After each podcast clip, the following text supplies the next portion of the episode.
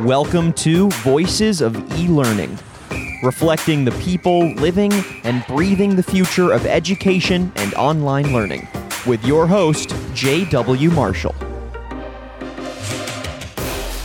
Hello, and welcome everyone to today's episode of the Voices of E Learning podcast. I'm your host, J.W. Marshall with Summit K 12. We're so glad that you found us. And with us, as always, is my co host, Alina Marie Saleh, the EdTech guru from Canva. And we are so excited for our guest today. We have with us Carrie Conover, who is the founder and CEO of Educator to Educators and Classroom to Boardroom. Carrie, how are you doing today? Uh, I couldn't be better. I'm with the two of you right? um, and there, we're going to cover a broad range, as we often do in our uh, episodes uh, with Carrie. But before we get started with our questions and our topics, we love to start every podcast out with the same question. Carrie, who are you and what do you love about what you do? Wow. Well, first of all, I just want to start off with thanking you both for giving me this time to share with educators out there. It's a true honor a lot of respect for both of you. So thank you so much. Um, who am I? The other thing I want to say is I, I am a straight shooter. So I'm just going to give you guys everything honest. Um, so I am an educator at heart. I've been in education for 22 years. I can't believe I'm that old. Um, and my career has been full of lots of changes. That's probably the theme of my career. I've done a lot of different things in education from working for the Chicago Symphony Orchestra, teaching in the Chicago Public Schools for 10 years, falling in love with ed tech, and working for two very different ed tech companies. Um, and then starting educators to educators this fall, it's going to be five years, which I cannot believe. Um, and I would say in those five years, I've learned a lot about being a founder and an entrepreneur. I've met a lot of really cool educators from the classroom to the boardroom, literally. And as we sit today, um, what I love about what I do, if I'm being totally honest, is the freedom that I have to create and work and help and lead when it's the right time for me to do that, right? Like I can work at three o'clock in the morning if I want. I can work, um, I can play tennis. I share a lot about I've gone back to playing tennis and I can schedule my day around my family comes, I come first, right? My mental health, my physical health, then my family comes next, and then my work comes next and the people that I'm helping. So that's what I love most about what I do which I think is um, something that's really unique about when you do transition, obviously from the classroom outside of the classroom, but especially in your situation, um, the ability that you do have and the flexibility that you have to be able to showcase your values, I think is important. And also is a reason why a lot of people connect with you because you're authentic and you're able to share and connect with others in that way. So I think that's pretty um, unique as well. Thank you. Thank you so much for saying that. I am really proud of that. And I think, you know, I've, I've shared a lot um, Lena, I know you've listened to the ETB podcast in, in the past, but I've shared a lot. I've been through a lot of hard things in my life. And a lot of those hard things have shifted me and made me realize that um, life is super short. Sometimes it feels like it's not very short, but like I want to get the most out of my days. And uh, and that goes from the part of me that's a helper and also a big achiever. Like I like to achieve things. So um, and the best way to do that, I think the best way to be a helper in this world is to share the truth um, and be as authentic as my as I can be. And one of my good friends, Josh Lyman, he says authenticity is your best SEO. It's so true. And and and we share that uh, same ethos with this podcast. We don't have any. We're not beholden to a sponsor. We do this as volunteers. We believe in the mission and the conversations. Um, and so we can talk about what we want to talk about. We have that freedom, which is really great. Yes. Um, so before we dive into the questions again, I'll tee it up again. Um, for our audience that's not familiar with you, which there may be a few, just give us a little background on educators to edu- educator educators and on uh, classroom to boardroom. Perfect. I love to do that. So E2E actually started as a podcast. Um, and the whole idea behind it was that I felt that as I traveled the country working in ed tech, I saw teachers burning out. And I didn't see teachers teaching teachers. Like the professional development that a lot of teachers have to sit through are state mandates, snooze fest, or um, like a company coming in to do professional development about their product. and then they would leave. And I'm like, well, where's the me sharing with the fifth grade teacher across the district or across the country? Like, hey, I'm also using this product, but here's how I use it. And here's a way I've set it up in centers. Like, there wasn't enough of that happening. So, educators to educators is all online professional development. And we do teacher summer reboot every year is a big conference, virtual conference. This year it's changing a little bit. We're doing more live sessions, but you can also go in and take courses or modules and get certification. So there's games in the classroom, there's teacher self-care, there's making sure that you're creating an equitable classroom. Like there's all these little like modules and courses that you can take. Um, and through that work, uh, what I was having was teachers coming to me saying, like, I want to follow in your footsteps. I need more. I'm hungry for more in my career. And so while I couldn't coach all of them one on one, I created a course called Classroom to Boardroom.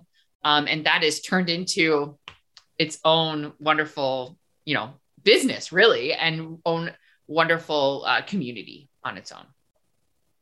And I'll just ask one more follow up. I love the idea of uh, that you do both sides, right? The educator educators, right, is promoting, you know, positive growth in teachers and staying in the classroom. And then you also have the classroom to boardroom, which is helping those teachers that have identified that maybe there's something else out there for them. And, and it seems like a lot of people are either on one side or the other. And yeah. again, our podcast likes to look at all angles of the challenges and the opportunities and the issues of the day. And so we're just so excited to have you on to be able to speak to both sides of that equation. So, JW, can I just say, I actually really appreciate you acknowledging that because um, in the beginning with classroom to boardroom, I worried about people being critical of me, like trying to pull teachers out of the classroom or whatever. And that is long gone. We really appreciate you saying that because I will never walk away from the mission of E2E. We need to support teachers on both sides. Yeah. And it's a huge, complex problem and challenge. And we don't have enough time in any one episode to dive into no. all aspects, um, even going back into recruiting and the system. But again, it's so important. So um, I guess at this point, let's kind of dive in and um, talk about it's the end of the school year and this is a time uh, for reflection even though a lot of people rush to the end and then move to the next thing in the summer. Um, but we want to start off by getting your take on uh, what should educators be reflecting on right now from the last year? And then we'll move down the path of what to do this summer and how to get ready for next fall. Yeah. So the first thing i would do is just sit and take a mental health check. And one of the mental health checks that I think teachers should be doing right now is so we went through this crazy COVID year, right? And that was survival mode.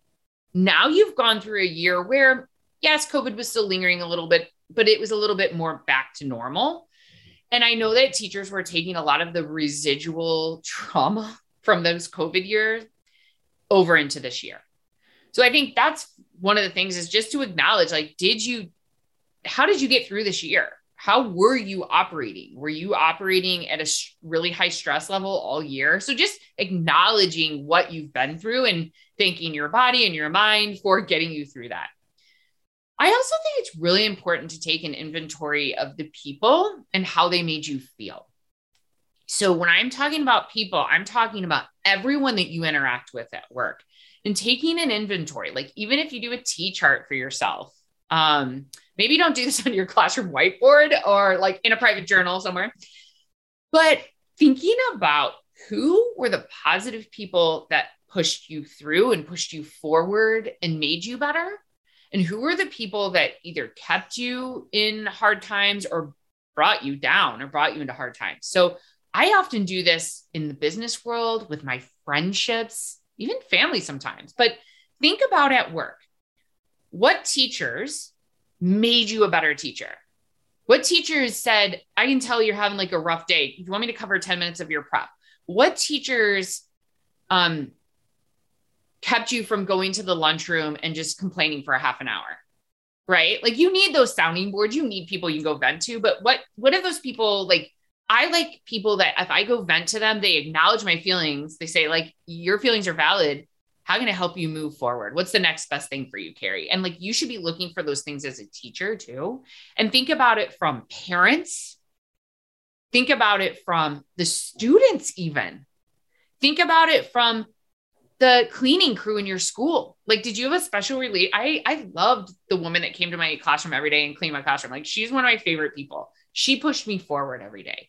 Your principal, your assistant principal. And then once you have that inventory, like we can't eliminate people that don't make us feel good sometimes, especially in the work environment, right? But I think taking a reflection back of like who helped you through the hard times, who made you a better human, who made you feel good about yourself. And then as we talk about moving forward, I think you got to think about how can you spend more time with those people? And how do you build up healthy boundaries that you don't let those negative people pull you down? That would be my biggest inventory on like a social emotional level. And then I think from a pedagogical level and from your teaching, I think it's really important to look back at data I know some people aren't going to like that I'm saying that, but that's one thing I learned from working in ed tech is how powerful data is. So go look back at tests that your assessments that your students did, the projects that you did, what was engaging, what actually got the learning done, and what daily habits that you did that pushed your students forward. Did you make changes this year? Did you, if you're an elementary math teacher, like, did you do basic facts for the first three minutes of every day. Is that something you change? I'm making this up. Did you do that? And does the data show that that actually worked? And did the kids like it? So that would be kind of my thing of like pausing and looking. And then obviously from an ed tech and e-learning perspective, did you use new tools this year? Did they push your students forward? Did your students complain about using them or were they fighting over the computer to get to them? And um, what did you bring in personally that were extras that your students liked? What is mandated by your school to use? Do you need to give some feedback to your school about t- tech tools being used? But really going to those tech tools and doing the same thing like the t chart what worked what was engaging what didn't work. Yeah i think that's i think that's a really good perspective because it's all encompassing, right? Teaching isn't just what I'm doing with my students, and you should just be inventorying that. You really should be inventorying everything. And I think sometimes as teachers, we think we have a hard time, I think, communicating and really understanding who's supporting us, who's not supporting us, and how can I continue to push myself and lift myself up.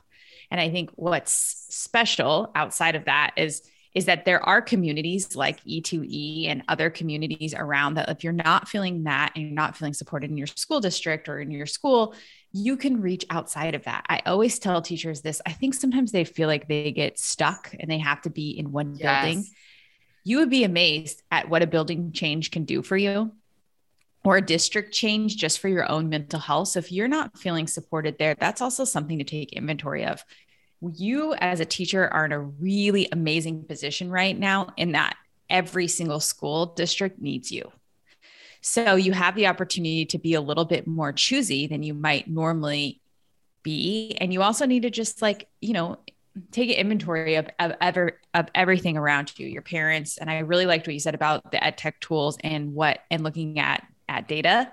Um, I think very often teachers are like, oh, you know, I didn't feel like that worked just like based on a gut feeling, but you really yes. should look at it and see your engagement. We we did an interview um, with the teacher surrounding um, you know a product that they were using and the teacher was like well i don't use it because i just feel like it takes too much time and so we asked her what she was doing and she said she was copying she was cut and pasting things together and whiting out things that she didn't like and she was spending her her planning period doing this. And so when I asked her how the behavior was in her classroom, just me probably not shouldn't I shouldn't have been asking that question, but I already just knew the answer.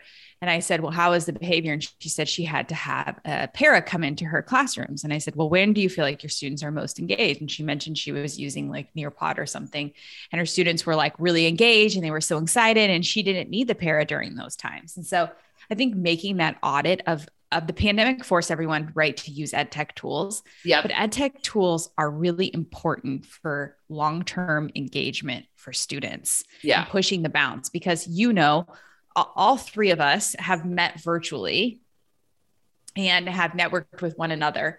And we are able, if we wanted to do something today, some sort of project, we could work together through some sort of technological tool um, yeah. to be able to produce content or put things together. And so we have to be bringing that to our students and also bring it to ourselves i think. So i so i really like the all encompassing like putting things on a t-chart. I know it sounds like old school but i think it you'd be surprised at what things pop out at you and what things can really bring some clarity for you in any situation. Yeah. and just my years working in ed tech I feel like sometimes teachers are like, oh, it's the big corporate monster coming in to give us these tools and they don't actually work. Like, I'm the teacher. Hold up. Most ed tech companies are super ethical with people with really good hearts, and they're actually building you tools to make your life easier. So if you're resisting that, I think you're making a mistake. Like, I think you've got to understand, like, at eSpark, I'll speak the data scientists, the data work we did to make sure that our tool was moving students forward was insane. Like, it was incredible. And we were manipulating the curriculum. If, if there was an activity that wasn't showing growth, it was out. We put something else in. So, yeah, as the teacher, you're the most important resource. But if you have access to tools that your school purchased for you, you better be using those tools. Use them a lot because the companies are making sure that they work and use them so that you can work small group.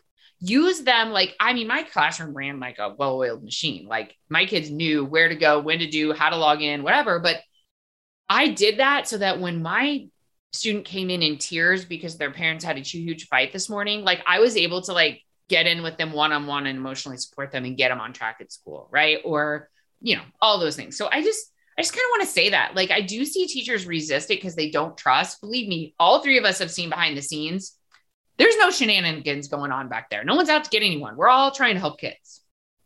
On that point of what you're saying about like companies are constantly editing out things that are not working. And, you know, if an exercise in there isn't working, then we're supporting that. And and what's also really, really important for teachers to understand, which I think this is why we've seen teachers starting to transition into ed tech, but everything that it goes into a product is being supported in some way by a former educator, a current educator, or it's being product tested with teachers to give feedback on that. And so you can the amazing thing about about ed tech companies is you can pivot quickly whereas a classroom teacher, you're not able to pivot you're not able to just like dump a product because you're not like loving it. But the ed tech company can can see that these students are not thriving. Yep. Um, maybe they're they're missing this specific question and they can take a hard look and be like well why isn't this happening? And they can make a change and pivot really really quickly.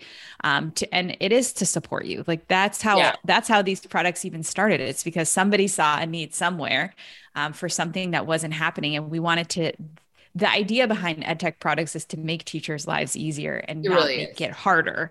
Um, so it's about, I think, also that like understanding, like knowing, like, hey, we don't want to take over your job. You're as a teacher, you're irreplaceable. Yeah, yeah, absolutely. completely 100%. Like the things that you do, just like you mentioned, a student came in crying, their parents had a crazy fight um, and they're feeling stressed out. They didn't want their parents to see it, but they come to school and they're crying their eyes out. And so they come to you because it's safe. You're their yeah. safe space and you provide yeah. more than just instructional practice. And yeah. so I hope teachers understand that. Like, we value what you do every single day and oh, that's why these ed tech products have been born we want we want you to feel special and supported 1000% yep and i have to be the the cynic on the other side just a little bit because the three of us yes. Well, the 3 of us have worked with really great companies, and there are so many great ed tech companies out there, but not all ed tech companies are created equally. And there are a lot of legacy, maybe bigger companies or older companies that um, you know educators were kind of forced to to use, and and they weren't founded by educators or they didn't have those teams that were engaged in data. And so I would say a really great um, measuring stick or litmus test with your edtech products is reach out to their support, even if you don't have a problem, and just yeah. interact with their support team, their implementation team, and see how responsive they are, and see if they're open to feedback or open to giving some free training or something like that. And if those, you know, the the model now should be not a vendor to school, but a partnership, right? And so if those ed tech companies, which many of them are now, especially through the last two, three, five years, they really are founded by educators. They want to be your partner. They want to build the best products and keep improving them every year.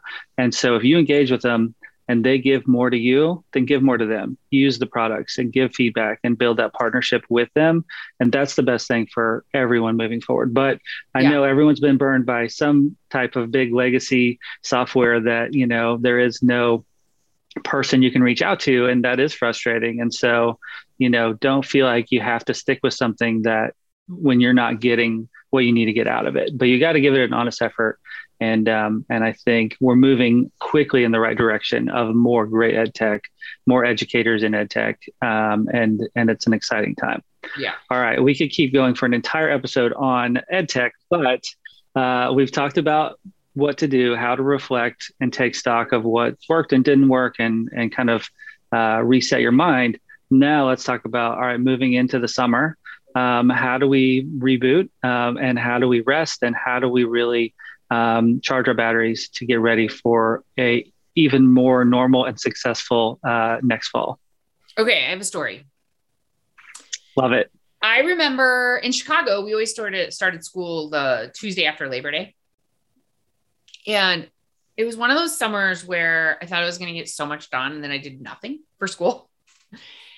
And Jimmy Buffett was coming to Wrigley Field and we were going to the concert. And it was like the Monday or Sunday night, or right before school starting. And I had planned on that whole weekend getting everything ready for like the first day of school, the first week of school. I had been teaching for a while at this point. And then the the one night concert turned into a whole weekend bash with like all of our friends. We had the best weekend, my husband, and I did nothing for like the prep of the first day of school. Like, of course, I'd been in my classroom, but like I hadn't written out my lesson plans and I winged everything that first day and it was perfectly fine. And the reason I'm telling you this story is because I, for a while, was the teacher that thought I was going to do so much over the summer, did nothing, and then panicked at the end of the summer. And after that Jimmy Buffett experience, I told my because I was stressed about it. It was fine, but I mean, it definitely stressed me out. But the thing I told myself is I am going to really use my last week of school and those couple days after school gets out to get prepared for the next year. So that's one thing I would say. Like, I know it's so easy to be like, oh, I made it, and you just throw everything in the closet and take off. I really highly suggest that you start thinking about if you're staying at that school in the same grade or like get your welcome stuff ready for the first week of school. It's it's pretty easy to do. Like just get all that prep so that when you come back to your classroom in the fall, you literally have everything you need for your first week of school. It is the best gift I ever gave myself. And don't be focused on writing the names on the name tags or like what your room looks like. Just throw plain bulletin boards up. Like you don't have to have a Pinterest perfect classroom. As a matter of fact, guess what those kids are looking at when they come in the first day of school? They're looking at you. They're looking at your face. They're looking to see what their teacher's going to be like. They are not looking at your bulletin boards. So that is just one thing I just want to throw out there is like, do give yourself the gift at the end of the school year of prepping the activities, the things your kids are actually going to do first. Sorry. And then just keep it simple for the beginning of the year as far as like your classroom decor. So I just want to throw that out there. And then looking into next year, I do think it's really, as you guys know, classroom to boardroom right now of teachers that want to transition and go work from ed tech companies is blowing up. Like it's it's really a special community. I'm super proud of it. And there are educators who don't want to stay teaching and shouldn't stay teaching. And I think that if you're listening to this right now and you're like, I'm done, like I'm not being the teacher I want to be, I'm ready to transition out. I don't want you to feel guilty about that. And I also don't want you to think it's too late to, ma- to make a change. I also, Lena, loved what you said. Like, if you've been unhappy at your school for a couple years, maybe apply to teach at the school across town or the town over. Make a change. Like, don't stay like i don't think you should do that if you've been teaching one year like don't just give up like give it another year. But like don't stay somewhere for 10 years and complain the whole time because it's not doing anybody good. So i think just really taking inventory about like are you personally happy and is it time to make a change? Yeah i think so and i think um, i've talked on you know, I, I do content on the other side of it. I've been doing interviews with teachers who have actually transitioned, and most of them are like, they felt so guilty. I did too. I cried. I didn't know what decision to make. Um, but I think if you're already at that point, it's time because you're yeah. doing a disservice to everyone, everyone in general. So I think that that's um, pretty important to like to kind of like audit that down. But I think that when you prepare things, you know, the empty bulletin boards, that's a place for your student creations to go, right? right? Like fill it up with love and learning. And it doesn't need to be perfect and you don't need to spend that type of hours. What I do suggest um, and I'm sure you will attest to this as well, is spend your summer to dedicate one day a week in which you're going to do some sort of summer learning. Um, bring a new strategy to your classroom this year after you've taken that audit list of things that that you've loved about last year and things that you wish you could improve and looking at your data points um, there should be something that you want to try that's going to be innovative this year yes. connect with someone get in you know you got you do a summer reboot yes. um, every single year. This is a great place to connect. But there's other, if you if that doesn't chime in with what you're doing, connect yep. with others. You know, the ET E2E community. There's other communities in which you can connect with, but try something new this summer and spend one day learning something. Yeah, because you'll be amazed um, how that can refresh you um, and just kind of refresh your perspective as well. And so, you know, you need those hours anyway. So you might as well take them during the summer so you don't stress yourself out during this school year yeah. either. And that's your time to unwind and reflect and think. Um, so, do you have any suggestions for teachers who are, they've done their audit? They have noticed that there are some specific, you know, weak points maybe um, for what they should be doing over the summer to prepare for that next school year. Yeah, I just wanted to touch a little bit on Teacher Summer Reboot for a second and why teachers keep coming back for more of it. And I think the difference is like you could take one day a week and you can Google, you can Pinterest, you can go on teacher Instagram and get ideas. But when you're not broadening your circle when you do that, you're getting information, you're getting ideas. Yes, I'm going to do this cute, welcome back, whatever the thing that Teacher Summer Reboot does is create a community and connection with people across the nation and even the world. And you meet people who's you meet a third grade teacher from state five states away, right? And what are they doing?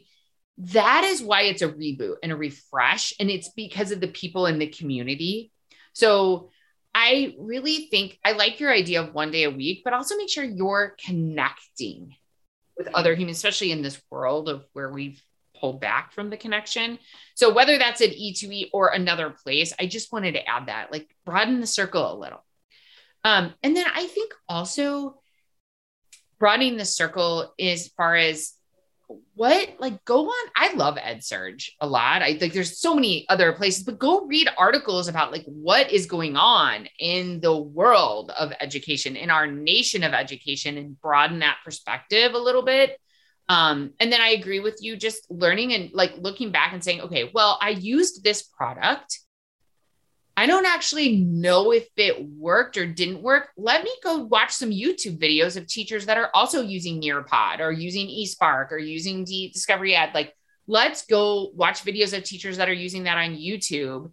How can I go deeper on those things? Would be my suggestions like whatever was working like go find other teachers that are also doing it are they going deeper than you are absolutely i think that's a great strategy i think i think what we mostly are hitting home on here is to be connecting because yeah. it's just an it's just an amazing experience for what you can be able to do. I've also shared that people have connected like in in other communities and they are sharing the workload. Maybe they both teach fifth grade and now they're doing projects with their students together. So yes. the students are learning how to collaborate across, you know, across the country. And it's just um there is like an an ed camp. It's like a national international ed camp. They run like a 24 hour conference and I participated and presented a couple of years ago at it. But what was really cool was there was people from, you know, the Middle East, there was people from Africa, yeah. there was people from Australia. Everybody was sitting in this community and then they were connecting with each other and they were joining groups and then they were starting to present together. And I just think that's just an amazing thing to like as a teacher to to just connect because sometimes you don't get that inter- intrinsic um, motivation or maybe you don't get you know you, there's not there's not like a lot of accolades that come with teaching that kind of make you feel you know excited and celebrated yeah. and this is a way to like i just find it so refreshing and so like it, it used to jazz me up when I like met a new teacher that was doing the same thing. I was like, oh, we could do something together. Like, how yeah. cool is this? Um, so I think I think just finding your community is important. It also, when you do that work, you're you're more efficient. Like what I see in our collaborations with E2E when there's maybe third grade teachers that are getting together to talk, they don't like.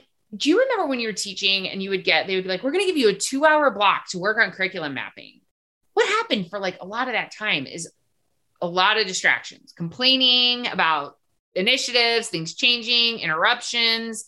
Oh, we don't like our principal. Why are we having to do this? When you're doing that, like across virtual, I don't know like how to say this, like state lines or whatever, there's not a lot of that. It's kind of like, let's just get to the work and do this together and then be on our way. Well, and also you're sharing the best of the best ideas. You're not talking with someone else about, oh, there's this average thing that we did that you should try, right? Yeah. So if you have a few of those conversations and each one is the best thing from that person in that area, then you really are building an all-star playbook, which is right what every teacher uh, should want to strive for is not just getting through it, but really picking the best ideas from others and and then synthesizing what would work and not work. Um, yeah. I love that you mentioned EdSurge. That's a great source of information. Also, the Voices of E-Learning podcast. Yes, definitely a good place to listen. Every and week. the Educators to Educators podcast is also a great and, place to listen. By the way. exactly. Yeah. Um, so we've talked about um, reflecting the summer reboot, connecting, building, and connecting in new ways, new communities. Right, we're yes. now in this new world post-pandemic that we don't have to be limited to our one you know building um, but also talk about the importance of taking a break and that doesn't mean taking the entire summer off and not right. thinking about anything but you can't be prepping all summer and burn yourself out so that you're not rested yes. and ready when you come back in the fall yeah like the prepping you do at the end of the year that i was talking about is what allows you i think to relax and go to a jimmy buffett concert like the weekend before you got to teach um I think I, I I will even just speak to myself as an entrepreneur because I think it's a lot similar to when I was teaching. It's like you're always thinking and wanting to explore and push the boundaries and what can I do next. So I think part of taking a break is one saying no to things and I'm not just saying no to like I can't come in for that PD like don't go on the camping trip with your neighbors if you don't want to go on the camping trip with your neighbors because you don't like them. Like, make sure the things that you're doing all summer, the yeses that you're saying socially and activities that you're doing are the things you actually want to do. I mean, sometimes you can't avoid those things. So that's the first thing. The second thing is like shutting your mind off. I, you know what I do? Because like I can't fold laundry without thinking about growing my business. So I fold laundry and listen to podcasts, like not education podcasts, nothing to do with teaching. Like I listen to like true crime or a really great podcast that like sweeps my mind away and that I'm living in. So I would just say like, and I talk a lot about playing tennis. Tennis is like so good for me because it's such a fast pace. The level I play at is very fast paced. I can't sit there and think about, you know, that email in my inbox, right? Like I'm busy. So I really think a lot of the rejuvenation is back to kind of also that list we were talking about is who does make you a better human being. I think a lot about my friendships and the people that I spend time with. Like Lena, when we get on a virtual call like the first time, I say, Did I make that person feel good? Did that person make me feel good? And did we push each other? Was that like something that, do I want to do that again? And have that and spend time with the people that you want to do that again with, right? So that's my two cents.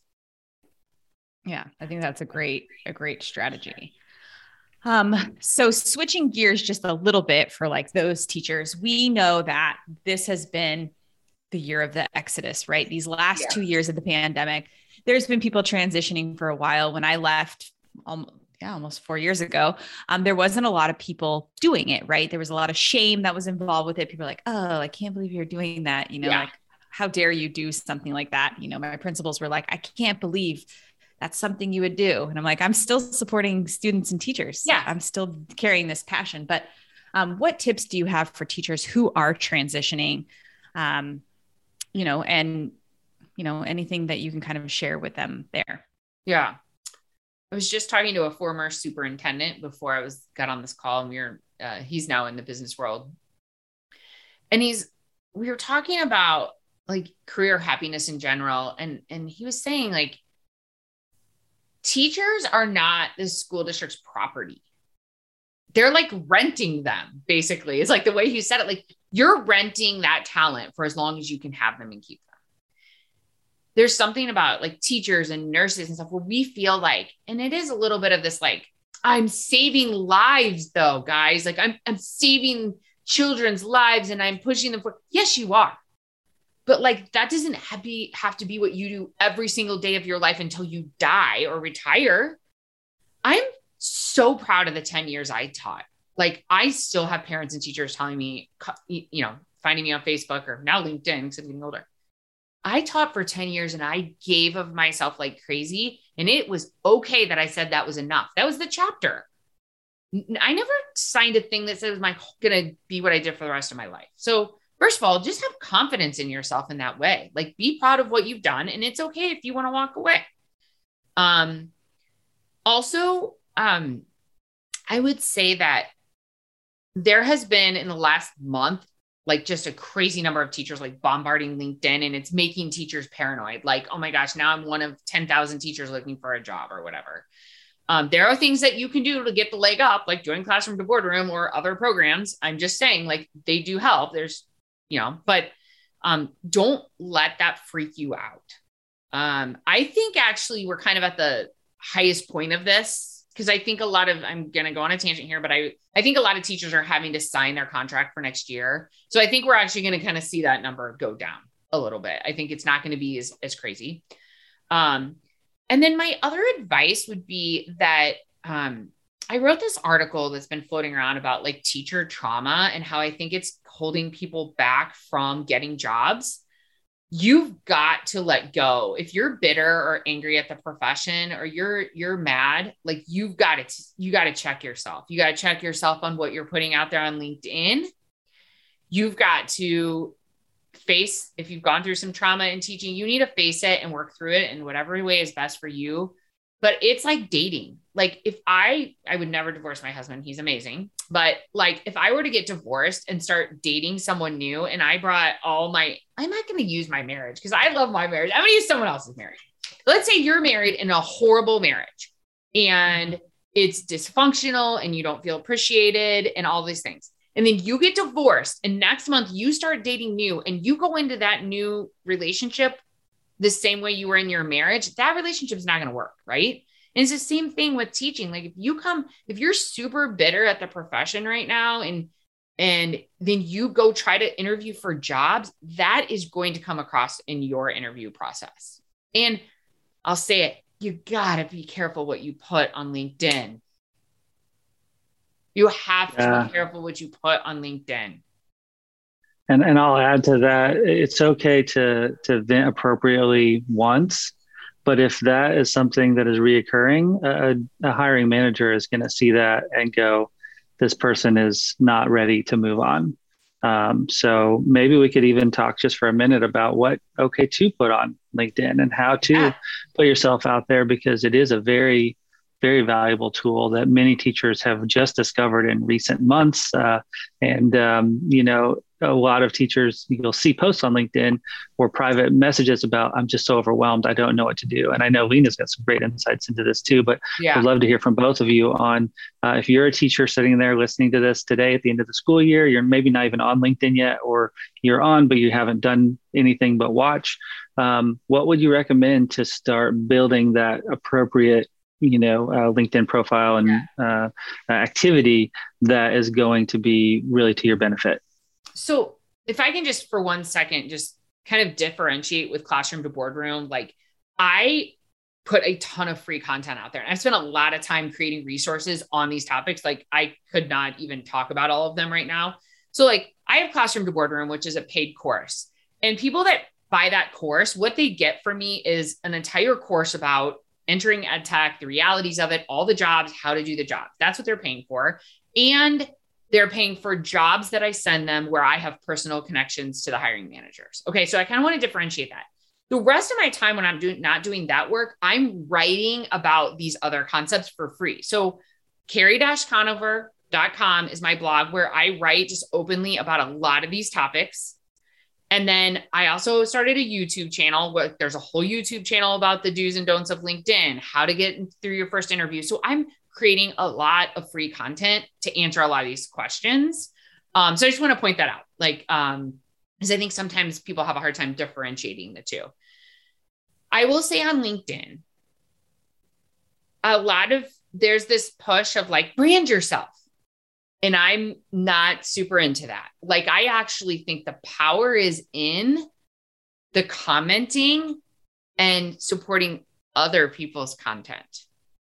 I wrote um I wrote something it's stop connecting wait stop something start connecting. I can't think of it right now. Oh, stop perfecting start connecting is the title of the blog post. So go find that if you want to learn more about this, but basically my thought is like you don't need to be famous on LinkedIn to get a job. That's my belief. Lena, I don't know if you feel the same. Like I got some pushback when I wrote about this by like a few people, but like I think you need to be commenting on other people's posts very positively. It doesn't mean you can't disagree, but remember when your LinkedIn profile, your activity comes up right under your about section. So if I go to someone's profile and all I see that they're doing is like picking fights with people on LinkedIn or constantly disagreeing with people, I'm like, okay, negative Nelly. If I see, oh my gosh, Lena, I love that podcast episode you just did. I also want to add have you seen this resource? Or I used this in my classroom. Like your activity on other people's posts shows up just as much as that viral post you're trying to write. The other thing I want to say is this is my personal opinion. I'm not a huge fan of blasting on LinkedIn. Like, I got to this final round of this interview. I didn't get it. Everyone in the community support me. Find a smaller private community to share that stuff with. That's what we do in Classroom to Boardroom in our private community. I'm going to be honest here. If you're doing that and I'm thinking of hiring you for a job and I go see you write that, this is what I think. Why didn't they get that job?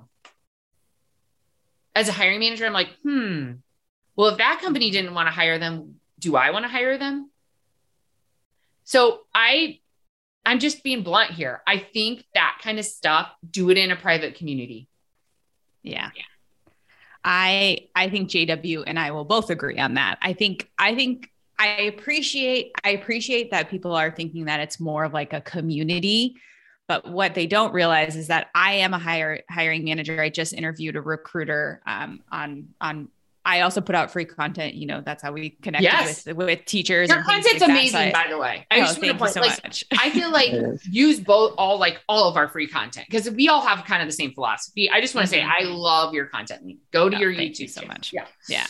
Um, but but on that, like, no, the thing about what you don't realize is like we we are interviewing at Canva. We're doing interviews. I'm going to look not only as a recruiting manager looking at your stuff, but your your possible teammates are going to look at your LinkedIn and I'm looking to see what I can find um, about you. And yeah. I don't want, and I think it's, it's really tricky to tread that negative water. I think, I think that's what those Facebook community groups are for, because when I'm searching for you, I'm not, if it's a private group, your stuff isn't coming up. I'm not like, oh my gosh, Carrie is in these groups and she's just trashing this interview company or, you know, whatever. Yeah.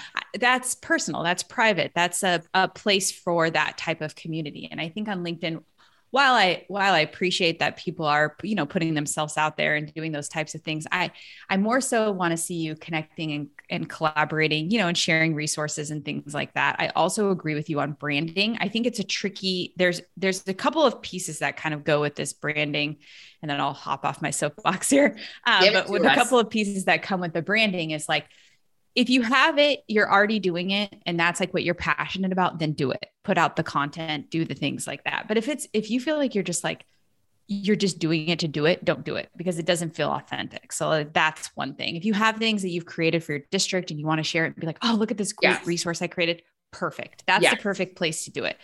Um, and then the other thing is, I would say that you know when you are doing when you are job hunting, exactly what Carrie said we can see your commenting abilities and like what you've been commenting and things like that. So just make sure to keep it positive. Yes. Um, and then also the same thing when you're messaging people, when you're reaching out to them and you're connecting, like don't don't immediately open with here's what my new salary is going to be. What do you think? Um, make sure that everything is authentic. Like you're being authentic with everything that you're doing. I'm, I'm not saying you have to be like um, happy happy sally and everything yeah. has to be you know you can be like oh you know oh thank you so much for that insight. You know i've really had a tough time um, doing this. And that's the perfect place to share that. But making a whole blog post about that every day because that's what I'm seeing is like the same person will do the same thing every day like oh I got rejected today and I got rejected yesterday and I got rejected there. It's like you know I got rejected and then spin it to a positive way if that's something yeah. that you want to share. So so try to just keep in mind that everybody can see what you do everybody. Yeah. Yeah. And the tech community is small. It is small. And, and I played that game where I was like, anybody, I don't know if you saw it, but I was like, tell me someone in ed tech and I will connect myself to them. And there was, I never got stumped. Like I could connect myself to anyone in ed tech by someone I had worked with or, you know, so it is small and, um, yeah, just be respectful and be positive. Like people hire people that they like and people like positive people. Like it doesn't mean that you can't disagree with someone, but like really check why you're disagreeing with them on LinkedIn. Like, you know what I mean? Are you disagreeing just to like make yourself look wise or to disagree? It's just, I don't know. I think you just have to tread lightly, but make yourself, don't worry about the branding. Like Lena, you and I have um JW, I don't know your following as well, but like mean, my LinkedIn up like following is blown up. I mean, I had 10,000 followers in the last six weeks or something. And I'm not thinking about my branding. I promise you, like, I'm literally just writing things to help others and to share really great resources and to share the resources that I'm making. And that's it. Like, that'll do it for you. Yeah. And I would just say, you know, be yourself, be the best version of yourself don't try to be perfect, but also be aware and be intentional, right, with what you're sharing because it is going to be out there and you're going to forget about it in a week or a month. But a hiring manager may scroll back six months and and look at that. So really, just kind of be aware and intentional um, as, as you do that, and but don't be afraid. Be put yourself out there. Um, and a great, easy way to do that is in the comments uh, with yes. other people, because then you can start those dialogues. And ultimately, it's not about having thousands of uh, followers or people commenting. It's about building, you know, relationships. And so it is that quality over quantity, because you don't need a hundred hiring managers to know who you are or to offer you a job. You need one or two, right? And so really. Uh, you know, being focused, I think, is the other thing that a lot of people are just kind of, I don't know where to start. I'm all over the place really think about what are those jobs you want and start yes. requesting, link connecting, um, start commenting on their things. Um, there are some algorithms out there. If you comment X amount of times before sending a message, people kind of feel like they know you, and it's you know it works. So um, there's a little science and art to it, but it's not impossible to figure out. And there are some great resources like Carrie and Lena. All right, I want to end with um, I love doing these uh, podcasts because I always learn something from our guests, and it also always just uh, kind of spurs my mind to to think new thoughts and put new things out there into the world. And so, as we're having this conversation, my final thought that I would love to get your take on, and maybe it's a little too optimistic, but wouldn't it be amazing if the impact of enough educators transitioning to ed tech companies helped contribute to the reformation of the education system to the point that some of those educators may actually want to go back into the classroom because technology can really be that enhancement that can make the job more attractive again. Now, I know there are a lot of other factors, teacher pay, you know, bureaucratic things that need to be cleaned up, but I have seen in the last couple of years this direct impact of educators helping educators from the other side to with PD, with um, support, also with helping build better products that are going to be better uh, you know, technology to en- enhance the student uh, experience, the teacher experience, the administrator experience. Um, and I and I know it's not a silver bullet that technology is going to save the education system, but it, it is at the core now, and it's exciting to see the impact it's having, and it's only going to grow. There's only going to be a bigger impact, and so is that possible within the coming years that that impact can grow to the point where maybe that can at least be one contributing factor to some of those educators that you know are having a hard time leaving now. And I, maybe the point is nothing's permanent right? Yeah. if you leave education you can always go back.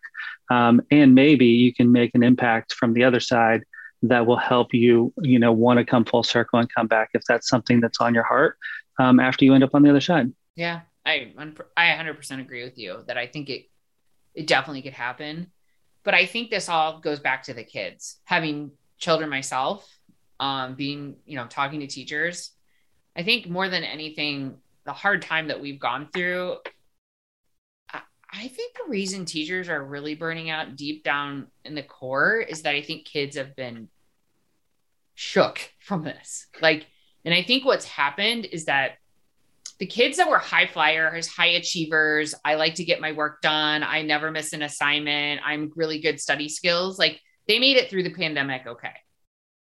All the other kids that were like kids like me in high school who like I didn't peak until grad school.